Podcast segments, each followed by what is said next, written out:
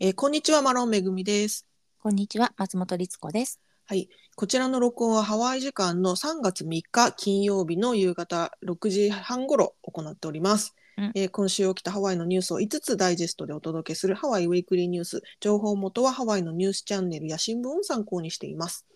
ということで、えー早速さ、えー第3月第1週のニュースいってみましょう。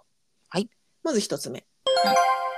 えーシュノーケリングツアー中のカップルが、えーラナイ島沖に置き去りに海の中に置き去りになったというニュースがありまして、ねえこれ怖いよね。うん、私もびっくりしちゃいました。えっとねこのひ、えー置き去りになっちゃった、えー人たちっていうのがカリフォルニア在住のカップルでハネムーンでハワイに来てたんですって。うん。で、えー実際にこの置き去りになったこと自体は2021年の9月だからちょっと前なんですけど、はい今回これであの裁判を起こしましたよっていうことでニュースになってるんですね。うんうんうう。んん、でねどういう事件だったかというと、えー2021年9月にこの、えーカップルがカリフォルニアからハネムーンでハワイに来てえーマウイ島に滞在したんだけども、えーマウイ島でセイルマウイという、えーなんていうのかな海のツアー会社、うんうんマウイ島の海のアクティビティのね。そうですね、はいアクティビティ海のアクティビティのツアー会社に、えーのツアーに参加したんですってそれが、ラナイコーストシュノーケリングツアーというもので、マウイ島からフェリーでラナイ島の方に、あ、フェリーじゃないか、えっ、と、なんだ、ツアーボートでラナイ島沖のシュノーケリングスポットをいくつか回るっていう、そういうツアーだったみたいなんですね。うんうんうんうんうん。で、まあ、マウイ島とラナイ島って近いので、あの、そういうツアー結構あるんですけど、あの、で、マウイ島ラハイナを朝出発して、えーそのままボートでみんなでシュノーキリングスポット着いたら、そこからあのみんなシュノーケルのギアをつけて、海にドボーンって入って、シュノーケルうをんおのおの自由にすると。で、まあ、時間になったら、それぞれあのボートにまた乗って、で、次の、えーシュノーケルスポットに行って、みたいな、そういう感じのツアーだと思うんですけど、はいはいはい。えーこの2人がそのなんだラナイ島沖のラナイ島の近くの海のスポットでシュノーケルしてたところボートに戻ろうとしたんだけどボートが発進して行っちゃったんですって。怖い乗ってないのにね。そうでこの2人は焦ってあの一生懸命泳いでそのボートにたどり着こうとしたんだけどもうもちろんそんなね 追いつかないよ追いね。つくはずもないですからうんどんどん遠ざかっていっちゃったと。うん。でその2人はそのボードに追いつくためにめちゃめちゃ泳いじゃったから逆にもう陸からどんどん離れていっちゃったんですあってーだからえっ、とね半マイルぐらいだからまあ800メートルぐらいとか陸から離れた地点で、あのどうしようってなってもう死を覚悟したそうですいそのや時そりはゃするでしょうよだって。うん本当100に、メートルってまあね約1キロぐらいでしょ。うん、しかもぼあのプールじゃなくて海ですからね。海ですからねもう流れもねあるしうんどんなに深いかもわかんないし、もううん恐怖でしかないよね。ねさらに別に地元の人でもないからこの人そうだたち、ね。うんね別の州から来てる人たちだから、はその海のことも知らないだろうし、ういんや相当怖かったと思いますよね。それでまあなんとか自分たちで自力でそのラナイ島の岸までたどりあの泳いでたどり着いてでもあのラナイ島って基本的に人がいない島なんですよ。あのうん住んでる人いるけどあの人口が極端に少ないですからね。 そうそうなんですよ。人口がね島で3,000人とか4,000人とかしかいない島だから、海岸もほとんどがねそんなあの海岸としてすなんね、か別整備にさ観れてる光地なビーチでももあるまいしそっこてでいもうね。ないし、うんでねラッキーだと思うんですけどここにその2人が岸に泳いでたどり着いたじゃないですか。はいでまあどれぐらい待ったかわかんないけど地元の人たちがたまたまあの車で通りかかったんですって。ねよかったね。うん、でその人たちに救助してもらって救助というか、まあ、助けてもらってでラナイ島からそのツアー会社に電話をしてこうなってんだけどっていうふうに言ったと。で、まあ、その電話を受けるまでそのツアー会社はこの2人をその取り残して自分たちが出発しちゃったことに全く気づいてなかったんですって、他のツアー客も気づいてなかった。ね、そうんの普通さなんか点呼とかしません人うん数人数確確認認的となかね。ね。うんうんううんん、そうそうなんですほんよ。と怖い。なんいかやそめのちゃめちゃ怖い取り残され感多分マジで死を覚悟すると思うしうんなんかワイキビーチみたいにね人がいっぱいいるような海じゃないですからねラナイ島のとう んところは特に。そうよ、ワイキキビーチでも怖いもん、そんなの。うんねえそうですねワイキビーチだって岸から800メートル行ったら相そうよ当もう離れ完て全にます沖だからね。からね うんうんは本当無事でよかったもう奇跡に近いと思いますが、いまあでもねだからこそ今そうやってまあなんでしょう再裁判というかうん、まあしたくなるよねそりゃ。これはかなりトラウマ的な体験ですよね。う、うんん本当にでしかもねこのお二人がハネムーンで来てたわけじゃないですか。本当だねもう思い出もさ、いい思い出作ろうと思ってハワイまで来てくれたのにさ、飛んだハネムーンだぜっていうねねえなんか本当に忘れられない、 ある意味忘れられない体験だと思いますけど、本当ですね。まあ、結局その2人はラナイ島から、まあ、フェリーであのマウイ島に戻ってっていうことだったみたいでで翌日その、まあ、事件があった翌日同じそのシュノーケルツアーのボートに乗ってた別の客お客さんというか、うんうんうまあ、ん別の参加者とたまたまそのラハイナで出会ったんですって。はい。で「いや実は昨日こうで取り残されちゃったの」って言って「えー!」ってなって実はその一緒に乗ってたツアー客の人も気づいてなかったんですって2人がいなかったことに。うんだだかかららまあねそのねあのいわゆる会社のさ集団旅行とかみたいな最初から顔見知りの人が何十人行きましたとかじゃないからねああいうのって。うん初見で「初めまして」が数組いたりして、でやっぱりねまあそんな全員のことみんなね気うをん、見張配っっててなないいからねしね でもあの会社の人は気を配ってうん見張っててほしいよ ね、もちろんもちろんもちろんですよ本当に。いやこれは相当危ない結構ね大事件ですよ、うん大事件でこれこれこのふお二人がそれこそ 800m とかね泳げるような人だったからよかったけども本当に普通はねやっぱり海であの 800m 泳ぐって本当大変だと思ううし、んましてや例えばだけどねお子さんだったり体があまり強くない方の可能性だってありますからね、シュノーケルだけと思ってたらね、うん、シュノーケルってねそういう人でもちょっと楽しめるぐそらういものちろんもちろん。あの、ね、気軽なスポーツですから、いや本当にね良かったですけれどもあの、うんご無事でね本当ご無事で本当ですね何よりだった本当ですねですけども、いやこれは恐ろしいだからあのもちろんねこれツアー会社に落ち度が100%あるのは間違いないけれども、はいはいただなんていうのかな自分自身もこういったツアーに参加するときは万が一そういうことがあるかもしれないということを想定してやっぱりね周りに気を配りながら行動する必要があるんだなっていうのもちょっと感じましたね。まあね、そのね、私たちがその場にいたわけじゃないから、そういうなんか集合するべきボートからどれぐらい離れたのかとか、うんあの、どんな感じのルール説明があったのかとかわかんないかわらかんなねいけどね一概には言えないけど、うんいやでもだってそのツアー会社もねしあのしどれぐらい信用できるかとかわからないわけじゃないですかー、初めて参加すそうだよるねわけだから、そうよねうんうんうんうん大体の方がねそうだと思うので。ってことを思うとやっぱり、まあ、いろんなことを想定しながらあの行動しなきゃいけないのかなとはちょっと思ってしまいましたね。いやー恐ろしい。あ恐ろしい。はい、ということでこちらが1つ目のニュースでした。はい。はい、次2つ目のニュース参ります。はいえーヘイトクライムでハワイ先住民の、え2人が有罪判決受けたということでニュースが伝えてます。ね。うん、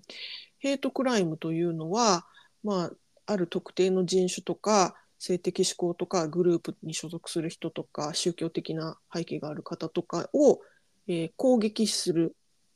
えーけん嫌悪嫌悪感を含めた攻撃をする。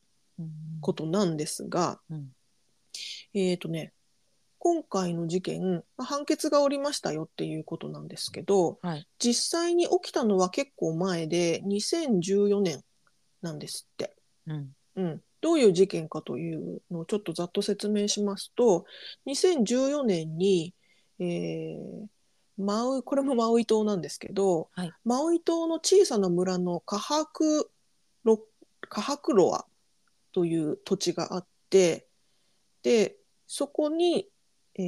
ーそこでにある古い家を、えーアメリカ本土の方が購入してハワイに移住する予定で、はい購入したんですって。でそれそのハワイ本あごめんなさいアメリカ本土の人は夫婦なんだけれども、はいえーハワイにうんなんていうかな移り住んできてそのお家古い家だから自分たちで手直ししてたんですって。うんで、まあ、その時に、えー地元の住民の人たちとちょっとこう衝突があ衝突というか、まあ、なんかトラブルになってしまって、えーこの、えー旦那さんの方が結構なんかねシャベルで殴られたりとか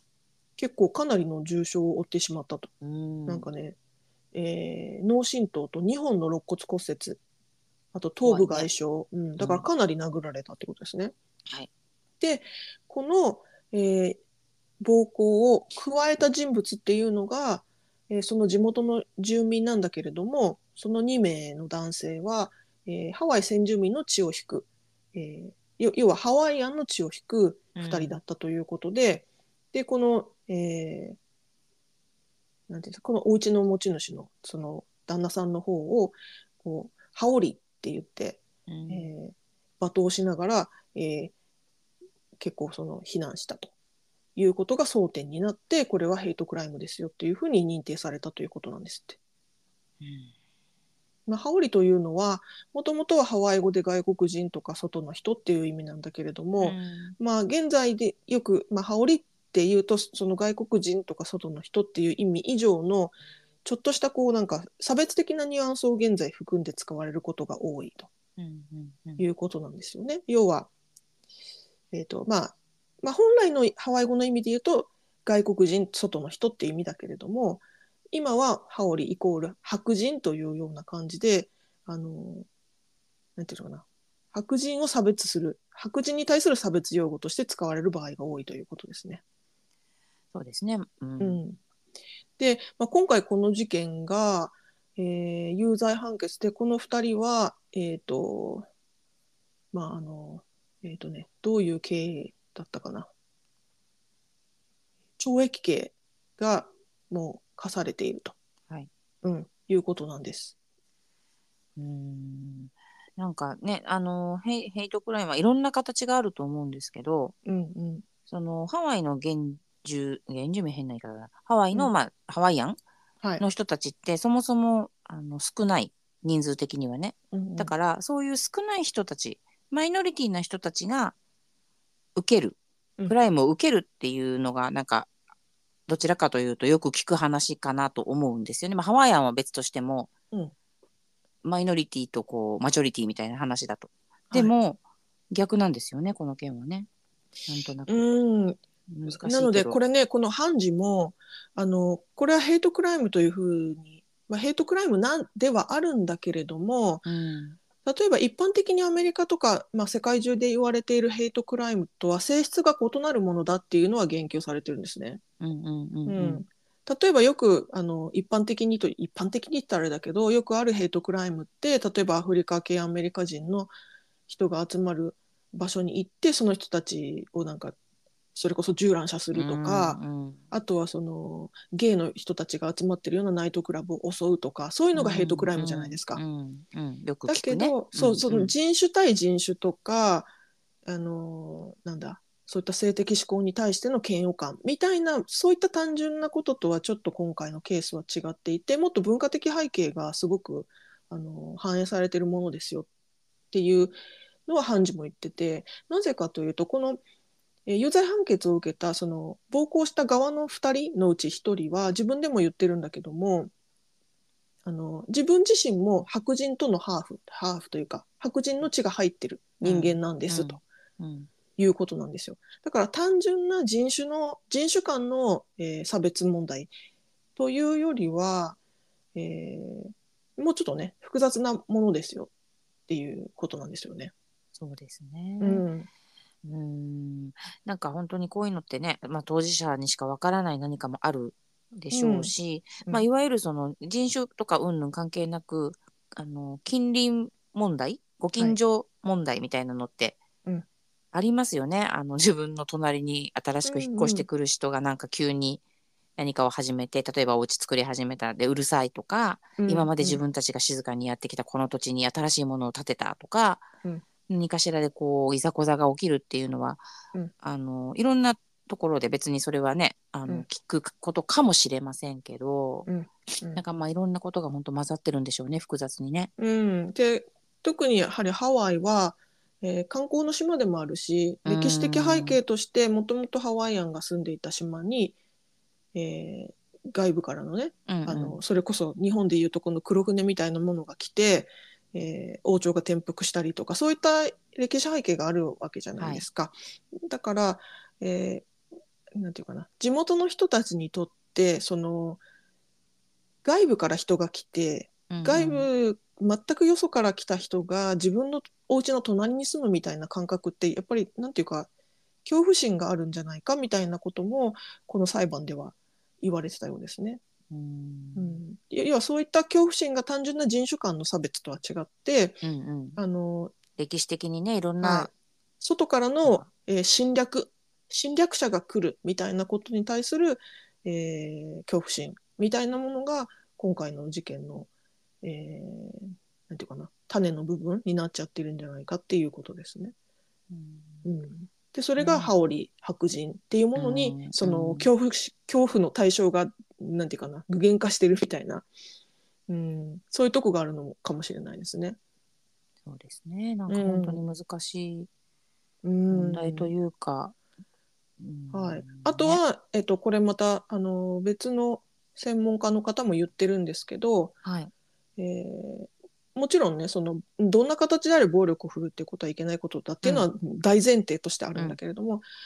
だけどもそのアメリカ本土とか別の土地からハワイにえー移住してくる、えー人たち、まあ、うんとりわけ白人の人たちっていうのは、ああいったそういったあの文化背景がアメリアメリカじゃないや そういった文化背景がハワイにあるということをあまり知らない状態で、えー自分のそのアメリカ本土や別の土地での価値観をそのままハワイに持ってこようとする人が多いからうん、うんそういったことでトラブルになりやすいっていうふうに語ってる人もいました。そうですね、うんまあ、これはあのハワイに限らずいろんな場所でねあるとは思いますけどもねそれこそ日本でもあの都会からあの、うん、村に、 村とそういう村かというかいね田舎とかうんうんうんに移住しようとして、やっぱりその土地でうまくいかないっていうは話やっぱちょっと聞くじゃないですかあなりんかますよねそういうことと近いのかもしれないなと思ったりしましたけども。うん、多分そのね移住する側に悪意とかはうん仮に全くなかったとしても、うん迎え入れる側がね、うんまあ怖いのもあれば、うん嫌なのもあればみたいな、うんなんか、まあ、このこの村とよそ者うんうんうん、この村のやり方があるのになっていうふうに思ってしまう、起きてじゃあみたいなことうもねん、その気持ちもまあ分からなくもないっていううんでまあ一応判決としてはもうそれはダメですっていうことでね今回出たっていうニュースですけどね。そうですねん今回はまあ基本的にすごい暴力を振るってしままっあてるのそうで,、 ですね肋骨折れて脳震盪ですからね。うんだからうんもうこれはもうねしょうがないと思いますけどもね、うんはい、まあはいいろいろねあります多分あのニュースにならないだけでもいっぱいあるのかもしれないですねこういう、うん、そう思いいろますんなことねっ。てねうん難しい、うんまあ、みんな仲良くできたら一番いいですけど本当たですだねただやっぱりねお互いに、あのー敬意を持ってねそあのリスペクトして、あの共存していくっていう気持ちを持つことがやっぱ一番大事ですよね。ういや本当そうですからそのね、あの引っ越し移住に限らずさっきうんめぐみちゃんも言ったけど、旅行にしたってやっぱり、りこうねあの観光地ではあったとしても何してもいいわけじゃないですしね旅行者が。そうそうそうそうでも逆にそのやっぱり観光で成り立ってるっていうところで言えばおもてなしの心も持ってうん対応しなきゃいけないというかだからどっちもね、うんどっちもがこう敬意を持って、うんあの容認しながら譲り合いながらうんいけると本当いいんですけどね。ね本当ですね。はい。ということで、こちらが2つ目のニュースでした。はい。はい、次、3つ目のニュース参ります。はいえーオアフ島に大規模な新型プールが完成、うん間近だそうです。これ、りつこさん知ってました、はいやこれ実は全然私もあの、大きくニュースになるまでい、あんまり知らなくってうんうん。こんなものがいつの間にやら建設されていたのねっていうそうなんですよ。感じでした。ご紹介しますとね、はい、オアフ島のエバビーチ、まあ、オアフ島の西側です西の方ね。ですねうんはい西側のあの海の海側なんですけど、そこにえっ、とね、ハワイの建設開発会社のハセコが、えー、1億ドル規模のホアカイリゾートというものを計画してまして、今あの建設が進行してるんですって。まはあい、大きいリゾートだからホテルとかレストランとかショップとかそういうものができるんだと思うんですけど、そのリゾートの中に、ザ・ラインナップ・アット・ワイカイという新型プール施設ができるということなんですって。うんうんで、この新型プール施設っていうのが面白くて、あのね、サーフィンみたいな波乗りができるタイプのスタンディングウ、スタンディングウェーブプールっていうやつなんですって。いわゆる波の波のプールのでっかいやつみたいなことだよね。波のプールのめちゃめちゃ激しいやつです ね。あのウェットゥンワイルドっていう、はいはいはいはいあのウォーターパークがハワイの西側にこれまた西側にねありますけどもそこはあのスライダーとかあのそれこそ流れるプールみたいなとかいろいろあるけどあ流れるプールはないか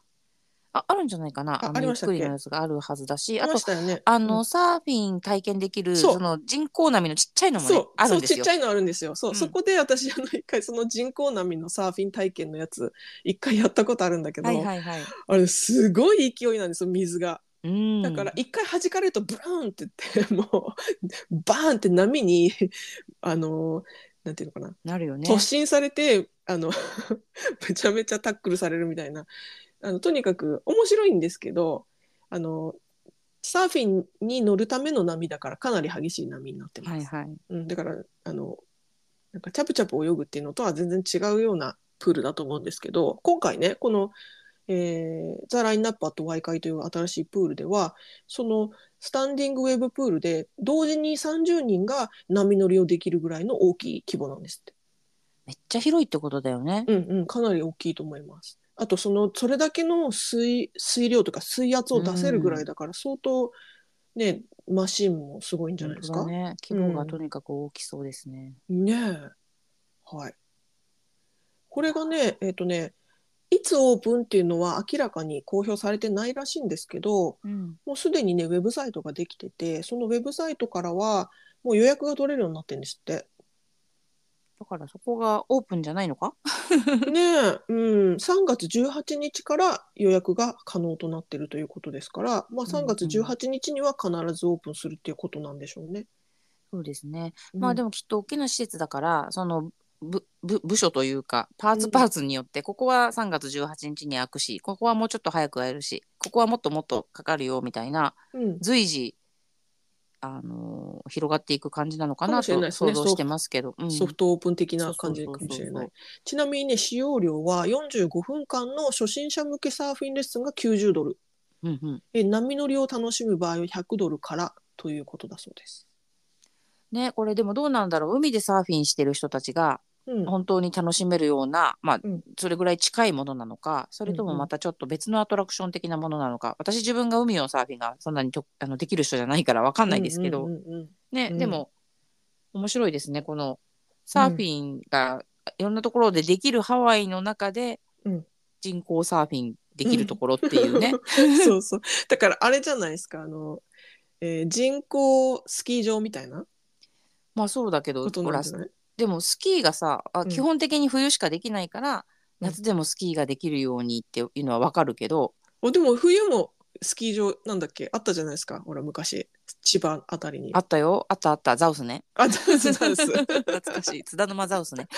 そうそうそうそう、ザウス。みたいなな感じなんじゃないですかだけどまあザウスができるあの千葉はね確かにあそこからスキーができる場所までが遠いしねそもそもあそういうことか。うんでもあのハワイそんな遠くない よねエヴァビーチに もエヴァビーチにもありますしねサーフィンスポットねだ。から そうその辺がちょっとまあまあでもねあの、それを、まあ、楽しむテーマパークとして楽しむっていうのはきっと面白いんだと思いますが、うんうんまあでもねいろいろお金もかかりそうだしうん、大変でだもなこのね初心者向けサーフィンレッスンはいいなって思いました。そうねうだんから逆にそこでレッスンして本当に海で乗れんのかっていう 私ね多分このあの人工の波はあのー海の波よりやりやすいと思うんですよね乗りやすいと思います。まあ海は自然のものだからうねりもとんでもないもんねきっとあのーある程度のそのなんていうんですか波の強さがあった方が乗りやすいと思うんですよ。うんうんうんそうねうん、で海の波って、まあ、しっかりガーンってく来てくれる時もあるけど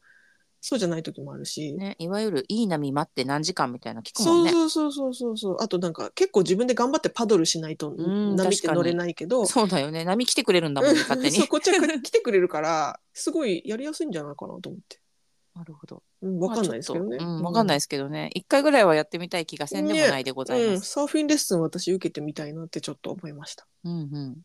まあでもね、西の方は結構いろんな意味で開発が進んでいるので、本ちょ当でっすとね。。行かないいとね、あっという間に景色が変わり、お店が変わり、うん、うん、ねえ、ちょっ本と当チェッどクんしどないとんいけない。ねどんどんホットスポットになっていきますね。西側が。ううんんはい。ということでこちらが三つ目のニュースでした。はい、はい、次四つ目のニュース参ります。はいはい。えー大胆な、えー減税計画がハワイ州議会で審議中進んでいるということだそうです。だん大胆な減税計画。うん、えっ、とね、まあ、2024年以降に4人家族で約2000ドル以上の減税となる内容含まれているということなんですって。ほこれかほなり大きいですよ。うん、うん。これなの、ジョシュ・グリーン州知事が2つの法案を提出してるんですね。で、1つは低所得者向けの住宅、あの賃貸住宅の控除、税額控除とか、うん、まあ、あの児童の扶養控除を増やしますよとかそういう感じなんです。はいでもう一つの方は、えーお酒と、えー加熱調理済みの食品つまりはプレートランチとかそういったものを除く、ほとんどの食品購入と市販薬女性用衛生書、まあ、要は生理用品ですねはいはい、こういったものに対する、えー消費税を免除する消費税を撤廃しますよっていうものなんですって。生鮮品とかが免税になるってことね。そういうことです。これめちゃくちゃいいなと思いました、私。ね、なんかそううんいう州あるよね。え、あります、あります。あの、ねそそれこそ、まあ、日本でも、あの、そういった、あの、生鮮食品とか。あの、そういったものは、あの。減税ですよね、日そう本だはね。8%減と税の10%、だもうんんね。そうそう、んんん減税の対象だけど、まあ、このジョシュ・グリーン州知州知事の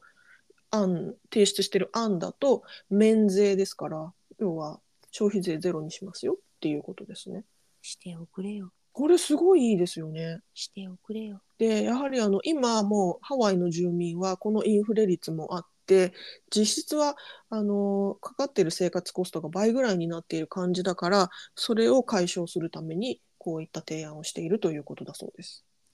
本当にすごいと思うんだけど、うんでもじゃあその減った分の税収を何で補うのっていう時に、 なんか他のところで急にガンって来られてもちょっと困るぞって思ってます。でジョシュ・グリーン知事はあのビジター料金っていうのを設定しようとしてるんですよね。うんうんうん。あのビジター料金っていうのはハワイ州外からハワイに訪れる人に対して、えーそういった料金あの訪問料金みたいなものを払ってくださいねっていう活動もしてるので要はそういったことであのじゅあのなんていうのか州の収入を賄っていこうとしてるのかなとは思いますけど。うん、でもなんかその前このニュースでも言ったようなあのグリーン税というかなんかこう、はいハワイの自然とかを守るために、うんうんねあの公園とかビーチとかを利用するときにうんうんうんちょっとお金をみたいな話も今出てたり出てなかったりってあると思うんですけど、はいああいうのはやっぱりその自然保護に充てられるわけじゃないですか。そうですだねか。ら、うん、またそれとこの私たちが今消費税として払っているものの行き先はイコールではないだろうから、うんまあね、その辺私は全然詳しくないですけど、うんなんかどこかが減ったらどこか増えるんじゃないかってもうこの疑心暗鬼なまあでもあのあれですよねあの一般的に一般的にというか、まあ、ジョシュ・グリーン知事が考えてることはあのそれを言ってないけれども多分、えー、何でしたっけ富裕層のあうのん税収を上げるみたいな政策になっていくのかなとは思いますけどもね。 ね、まあ、うん低所得の方々を守るっていう、だから私たちにとってはとてもありが たい庶民にとってはね庶民にとっちゃ庶民にとっては本当にうありがたいですよね。んね、はいなんかねそういう動きがあるのは、うん、ありがたいかなと思うので、うんはい、これあの今まだ審議中ということなので、あのまだ決定ではないですけれども結構可決される流れなんじゃないかっていうことみたいですね。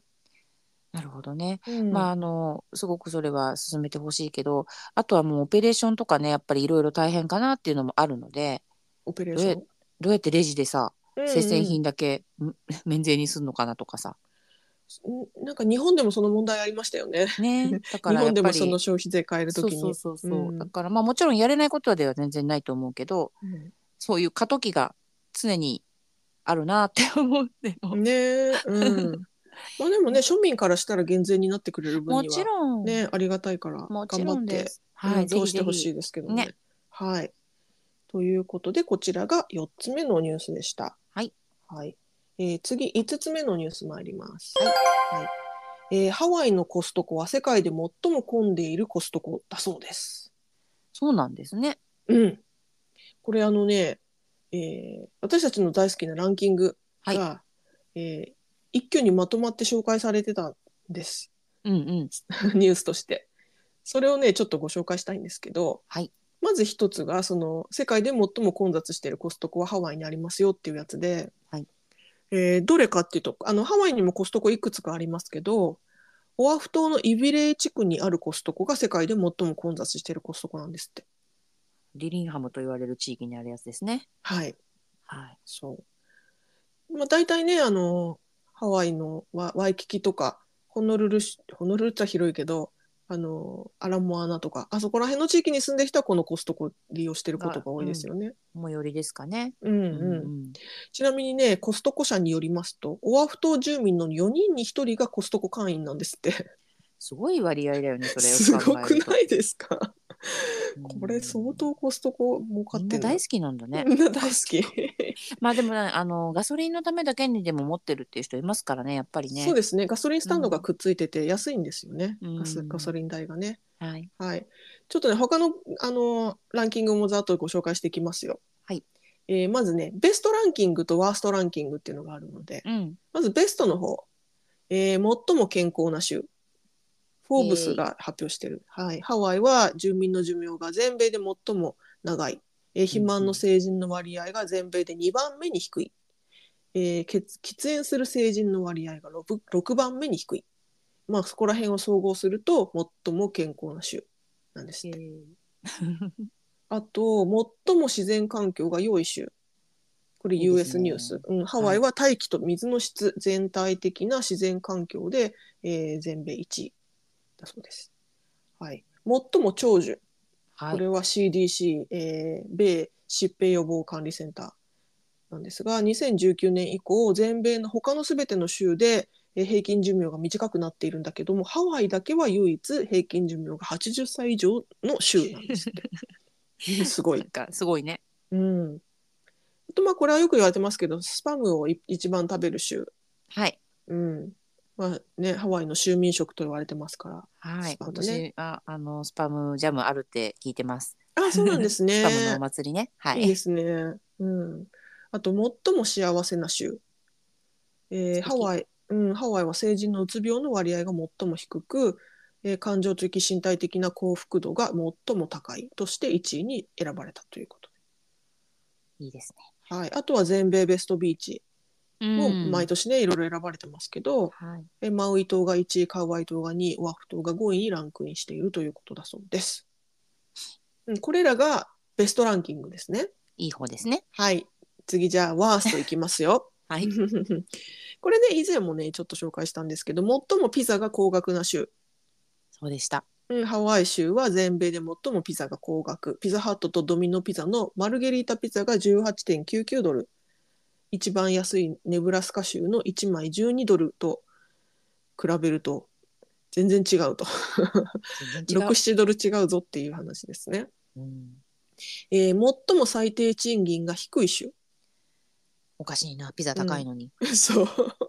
物価は高いのに 賃金は安いぞっていううんどうしたのっていう感じですけどホノルルの最低賃金は現在12ドルですが生活にかかる費用生活にかかるコストとあの対比すると、まあ、実質時給6.50ドルぐらいだっていうもうさ、いつの時代よっていう、日本でもないよね、今時600円ぐらいの時給ってね。まあ わかんないですけどねどうなのかしら。私、うん高校生の時に日本で600円、550円だったかな、 覚 覚えてますけど、そうまあでねすよね時代も違いますけど、はい。物価も違いますけどねもちろん、もちろん。うんははいい。最も生活にお金がかかる州んもうその、その辺、もう、全方位網的に1位ですね。 もうねこの次は面白いんだけど面白くはないんですけどね、えー教師にとって最悪な州 だそうです。もうだから、えーお給料ハワイ州安いでしょ、うんハワイ州の教師の年俸は全米で最も低いということで、だから物価は一番高く、うん収入は一番 低く、だけどみんな長寿っていう。うん、そしてみんな幸福度は高いんですよ。あれなんだろう。でもだから幸福ならいいじゃんとも思いますけどね。まあ、ねお金があっても不幸だったら、もちろんも悲しいちけろどんねそうだけど。うん、でもお金があってさらに幸福だともっといいな。 本当ですよ ね。いやはやという感じですけれどもね。はい、ということで以上今週のニュース5つお伝えしました、はい。えー概要欄にソースのリンクを貼っていますのでご興味のある方はぜひご覧ください。はい。はい、ということで今週もごどうもご視聴ありがとうございました。ありがとうございました。はい、さようなら。さようなら。